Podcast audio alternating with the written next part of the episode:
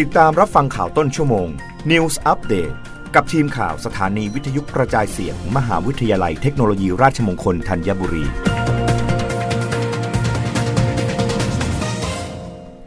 รับฟังข่าวต้นชั่วโมง โดยทีมข่าววิทยุราชมงคลธัญบุรีค่ะ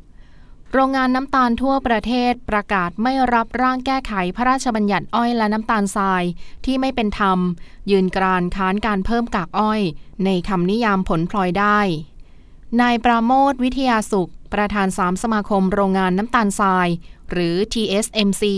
เปิดเผยว่าโรงงานน้ำตาลทรายทั่วประเทศมีมติร่วมกัน ในการออกแถลงการแสดงจุดยืนปฏิเสธไม่รับร่างการแก้พระราชบัญญัติ อ้อยและน้ำตาลทราย ที่อยู่ระหว่างการพิจารณาในชั้นวุฒิสภา หลังผ่านการเห็นชอบวาระสามของสภาผู้แทนราษฎร ที่เพิ่มคำว่ากากอ้อยในคำนิยามผลพลอยได้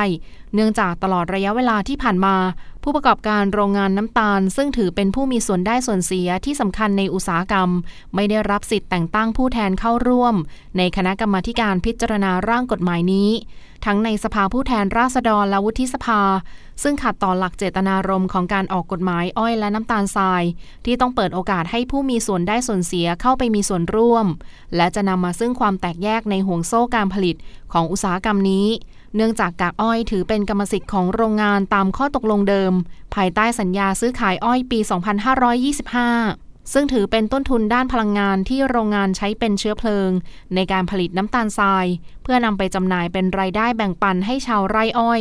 ร้อยละ 70 และโรงงานร้อยละ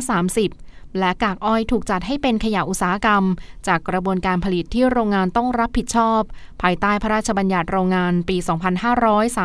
2535 โดยฝ่ายโรงงานลงทุนฝ่ายเดียวทั้งหมด พื่อจัดการของเสียดังกล่าวไม่ให้เกิดผลกระทบต่อสิ่งแวดล้อม โดยการนำกากอ้อยไปเป็นเชื้อเพลิงผลิตกระแสไฟฟ้า